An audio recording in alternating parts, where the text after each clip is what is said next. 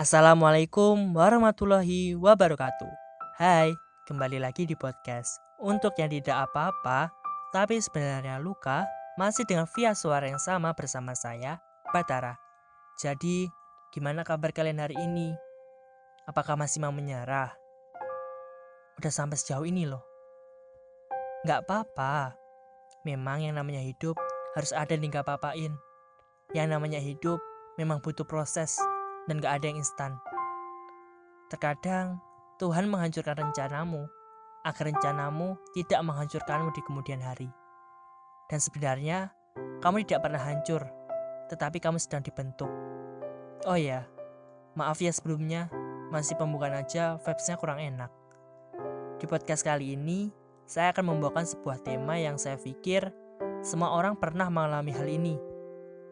Mengalami konflik tentang orang lain yang tidak pernah paham dengan kehidupan kita, yang hanya bisa menilai tanpa pernah ikut merasakan. Memang, jalan hidup semua orang itu berbeda-beda, dan jika diperbolehkan untuk memilih jalan hidup kepada semesta, pasti semua orang, termasuk saya, saya akan memilih hidup saya dengan versi terbaik saya. Kali ini, saya akan membawakan podcast tentang cyberbullying, dan saya memberi nama segmen ini Semakin besar kekuatannya, semakin berbahaya penyalahgunaannya. Menurut saya, cyberbullying adalah sebuah tindakan yang sebenarnya sepele, tetapi mempunyai dampak yang begitu besar bagi kesehatan mental yang terutama. Sedangkan menurut Wikipedia, cyberbullying atau intimidasi dunia maya adalah segala bentuk kekerasan yang dialami oleh anak atau remaja dan dilakukan di teman seusia melalui dunia maya atau internet. Saya berbullying juga pernah ikut andil dalam kehidupan saya. Pertama kali waktu SMP. Yang saat itu zaman ngetrennya Facebook. Pada saat itu, saya memposting sesuatu yang kemudian salah satu oknum berkomentar buruk pada postingan saya. Ia berkomentar, anak remaja banyak gaya, ibunya Kristen. Aneh nggak sih? Kok ada ya orang seperti itu? Orang yang ikut campur dalam kehidupan saya, orang yang mengkomentari buruk pada hidup saya. Padahal saya nggak pernah sama sekali mengusik kehidupannya, tidak pernah mencampuri urusannya. Karena bagi saya, hidupmu ya hidupmu, hidupku adalah hidupku. Tapi kenapa ya ikut andil dalam kehidupan saya? Padahal kalau dipikir-pikir, masih banyak sekali hal-hal yang harus dibenahi dalam kehidupannya. Cyberbullying sendiri mempunyai banyak macamnya. Salah satu yang paling berdampak adalah body shaming, dan ada juga yang memiliki dampak yang tidak main-main, yaitu cancel culture. Cancel culture adalah sebuah praktik yang sedang populer di media dengan berusaha mengumpulkan dukungan untuk mengcancel seseorang. Jadi, seperti lebih ke arah mengancam agar orang tersebut tidak melakukan hal tersebut. Dan yang lebih parahnya, ancaman mereka itu tidak main-main, Ancamannya itu bisa seperti menyuruh untuk bunuh diri atau bahkan dibunuh. Wah, serem sekali gak sih? Kalau sampai benar-benar dibunuh, padahal sebelumnya mereka itu nggak tahu permasalahan sebenarnya, cuma gara-gara membela teman atau kerabat yang ia anggap benar sampai melakukan hal tersebut. Beberapa waktu lalu, sebelum saya mengupload podcast ini, saya sempat memposting cuitan di Twitter Cuitan itu tentang pengalaman follower saya apakah ada yang pernah mengalami cyberbullying. Dan ternyata ramai sekali yang berkomentar di cuitan saya. Di antaranya adalah, mati aja sana, caper, gak guna, ibu kamu jalang. Itu tadi beberapa pengalaman dari follower saya mengenai cyberbullying. Kalian pernah gak sih berpikir seperti ini? Kenapa ya? Kok ada beberapa oknum sampai menyangkutkan dengan keluarga. Semisal memang ada masalah sama aku, kenapa harus bawa-bawa ibu aku, ayah aku, adik dan kerabatku lainnya? Kenapa nggak aku aja yang diserang? Padahal kalau semisal aku nggak tahu apa-apa, nggak tahu permasalahannya, apalagi kerabat aku. Ini sih sebenarnya yang harus diubah tentang pola pikir dan cara menyikapi dan mengatasi sebuah masalah. Kalau memang ada masalah sama aku, ya udah bilang, gak usah bawa-bawa orang lain. Sesimpel itu, tapi pengaruhnya besar banget. Hmm, kalian ngerasa gak sih? podcast kali ini aku kok ngerasa kurang seru ya. Kayaknya kalau aku undang narasumber bisa ngatasi kebosanan ini. Kali ini aku mengundang temanku sendiri untuk aku jadikan narasumber karena dulu ia pernah jadi korban body shaming. Langsung aja ya. Kali ini aku mau ngajak dia ngobrol sebentar mengenai permasalahannya dulu tentang body shaming. Hai kak, boleh diperkenalkan nama dan pendidikan saat ini? Hai, Assalamualaikum dan Annyeonghaseyo. Namaku Dini Yenita Sari, biasa dipanggil Dini. Pendidikan saat ini aku kuliah di salah satu universitas di Malang. Aku ambil Fakultas Sains dan Teknologi, prodinya Teknik Arsitektur. Oh ya kak, sebelumnya apa benar pernah mengalami cyberbullying khususnya di body shaming? Dan kalau benar, seperti apa sih kejadiannya? Mungkin bisa diceritakan, lalu gimana cara kakak menanggapinya? Hmm, ya sepertinya pernah. Jadi sebelumnya aku mau minta maaf dulu ya kalau ceritaku ini mungkin dikit banget. Karena emang ya aku rada-rada lupa-lupa inget gitu sih. Jadi gini, aku tuh dari kecil emang udah kelihatan lebih bongsor daripada teman-teman seumuranku yang lain ya nggak tahu ya mungkin keturunan punya tulang gede kali ya nah pas masih SD tuh ya biasa sih kayak dikatain eh gendut gembul banget ih kayak gajah kayak gitu-gitu dan di situ aku masih it's okay no problem karena masih kecil jadi nggak terlalu ngambil pusing gitulah nah makin gede nih ternyata masih ada aja temanku yang ngatain kayak gitu dan aku juga fine fine aja sih nerima apa adanya yang dikasih Tuhan kayak gini. Tapi ada suatu saat pas aku bener-bener muak banget dan capek dikatain kayak gitu, aku sampai nangis. Dan nangisnya tuh aku sembunyi-sembunyi. Gak mau dilihat orang dan aku gak pernah cerita sama sahabatku kayak gitu. Dan kenapa aku nangis? Ya kayaknya itu salah satu caraku buat numpain semua rasa kesalku sih.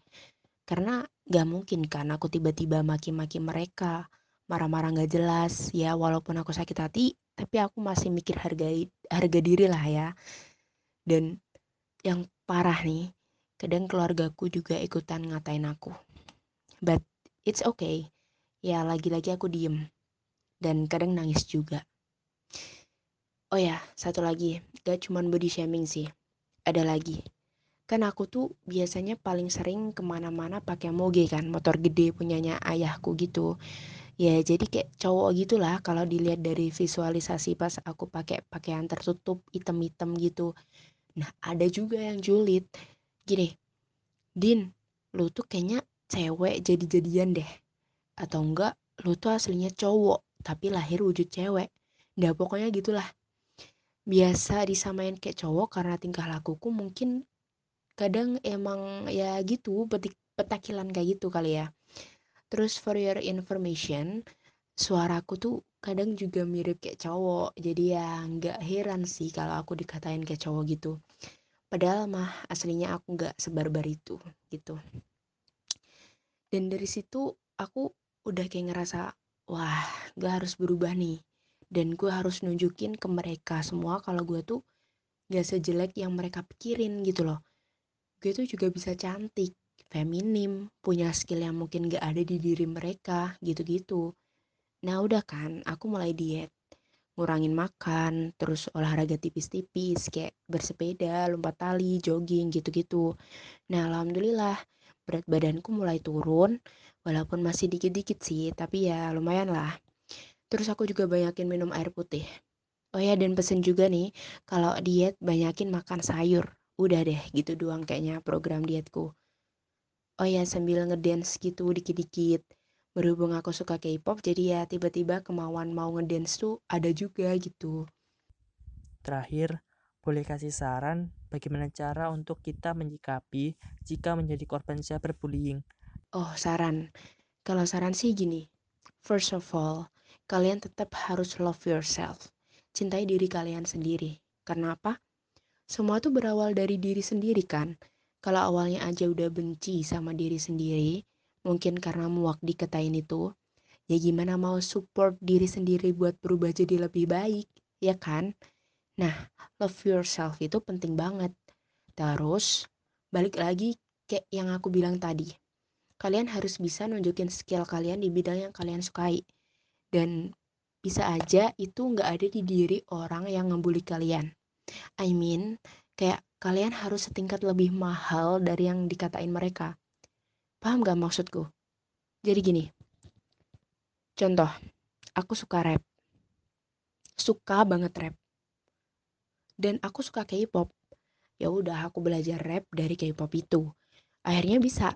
Terus aku mulai iseng-iseng record dan aku up di social media aku dan alhamdulillah banyak positif komen yang bilang skill rapku lumayan bagus dan suaraku kayak cowok itu nggak masalah karena itu poin plus buat rapku karena punya ciri khas katanya gitu. Nah itu satu poin yang mulai bisa buat aku percaya diri. Kedua, aku mulai belajar pede buat upload wajah atau my body di social media aku walaupun badanku emang rada gembul gini tapi mulai sekarang aku nyoba buat pede aja gitu. Alhamdulillah sampai sekarang nggak ada tuh yang julid-julid pedes. Malah pas aku bilang aku pengen diet lagi mereka juga pada support aku. Kayak gitu. So buat kalian yang ngalamin hal mirip atau sama kayak yang aku alamin ini udahlah mulai sekarang nggak usah diambil pusing. Anggap aja itu angin lalu kalian fokus aja sama yang di depan, fokus sama mimpi kalian, cita-cita kalian, fokus kembangin skill kalian. Udah deh dijamin. Mereka yang ngatain kalian bakal capek sendiri kok. Dan mungkin malah mereka bisa kapok, gak mau ngata-ngatain kalian lagi. Karena sejatinya mungkin orang kayak gitu tuh emang kurang kerjaan aja. Cuma pengen bikin mental orang lain kayak kita ini ngedown gitu loh. Dan oh ya pesan buat orang-orang yang masih aja ngatain body orang atau body shaming kayak gitu. Walaupun kadang kalian gak sadar kalau kalian ternyata udah body shaming, please mulai sekarang dijaga ya mulut sama jarinya. Karena kadang tuh kalau kamu niatnya cuma bercanda ngomong begituan, tapi tuh aslinya nggak semua orang bisa nganggap itu bercandaan. Jadi ada loh yang sampai overthinking dan depresi karena tiap hari dikatain kayak gitu jadi please lah stop. Mental orang beda-beda gitu. Udah kayaknya itu aja sih kak yang pengen aku sampaikan maaf ya kalau ada yang melenceng gak sesuai topik. Ya soalnya yang ada di kepala aku cuma ini. Thank you. Oh ya Kak Din, aku juga pernah baca di jurnal Universitas Pajajaran. Ternyata ada lima faktor yang mempengaruhi cyberbullying di antaranya itu ada faktor individu yang meliputi pengalaman kekerasan, persepsi, gender, usia, kontrol psikologis, dan penggunaan zat aditif. Faktor keluarga meliputi pola asuh, dukungan keluarga, dan stres orang tua. Faktor teman berupa dukungan, faktor sekolah yaitu jenis sekolah, dan yang terakhir itu faktor penggunaan internet berupa intensitas dan kompetensi media etis. Oke, itu tadi wawancara saya dengan narasumber. Semoga pesan-pesan yang kami sampaikan tadi tersampaikan dengan baik. Pesan saya untuk kalian yang pernah mengalami cyberbullying, kalian harus berani melawan dan menceritakannya kepada orang dewasa. Bisa orang tua, wali kelas, guru BK, saudara, atau orang dewasa lainnya yang kalian percaya. Kita juga manusia, jangan mau dipandang sebelah mata. Kalau memang itu bukan hal yang benar, harus menghilangkan rasa takut demi kebenaran. Kalau kita mulai angkat bicara, kita bisa hentikan ini semua. Satu hal yang harus kita ingat, mencoba tetap baik-baik saja di tengah keadaan yang tidak bersahabat, termasuk perjuangan berat. Semoga kasus cyberbullying segera teratasi dengan pahamnya kita mengenai undang-undang. Karena ada juga undang-undang mengenai cyberbullying yaitu salah satunya pada nomor 19 tahun 2016 pasal 27 ayat 3. Terkadang menjelaskan agar orang lain paham dengan keadaan kita adalah hal yang sia-sia. Saya Batara pamit undur diri. Wassalamualaikum warahmatullahi wabarakatuh.